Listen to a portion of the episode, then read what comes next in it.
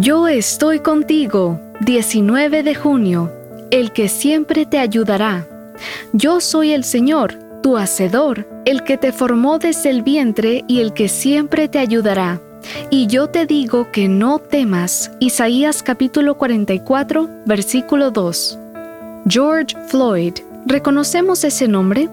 El 25 de mayo de 2020, Floyd quedó inmortalizado en la memoria de la sociedad estadounidense. Ese domingo de tarde, Floyd, un afroamericano de 46 años, fue arrestado por la policía de la ciudad de Minneapolis y poco después fue asesinado por Derek Chauvin, uno de los cuatro policías que tomaron parte activa en su arresto. Tal como todos pudimos ver, Chauvin presionó su rodilla izquierda sobre el cuello de Floyd durante 8 minutos y 46 segundos.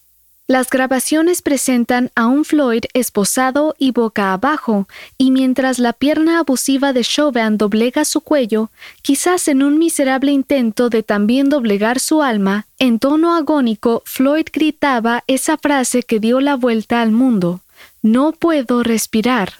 La muerte de George Floyd me llevó a reflexionar en nuestro gran pecado, la inhumanidad humana. Sin duda, una gran paradoja pero paradójicos somos. ¿Cómo es posible que el defensor se convierta en opresor? Es posible cuando perdemos de vista nuestra necesidad de Dios para vencer nuestras paradojas internas. Como Floyd, somos muchos los que no podemos respirar, los que sentimos que se nos ha ido el aliento por tantas injusticias y sufrimientos que se han convertido en el pan nuestro de cada día. Se nos va el aliento una y otra vez por esas y por muchas otras razones. No puedo respirar, suspiramos. Ante tanta impotencia que sentimos de manera individual y también colectiva, las palabras del antiguo poeta hebreo me parecen más relevantes que nunca. Mis enemigos me persiguen, me han aplastado contra el suelo, me encuentro totalmente deprimido, turbado tengo el corazón, me acuerdo de tiempos anteriores y pienso en todo lo que has hecho. Hacia ti tiendo las manos, sediento de ti, cual tierra seca. Salmo 143, versículos 3 al 6.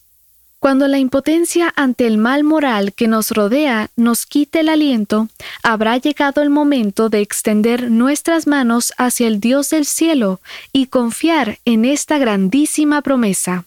Yo soy el Señor, tu Hacedor, el que te formó desde el vientre y el que siempre te ayudará. Y yo te digo que no temas, tú eres mi siervo, Jacob, tú eres Jesurún, a quien yo escogí. Isaías 44:2. Y Él nos ayudará a seguir respirando.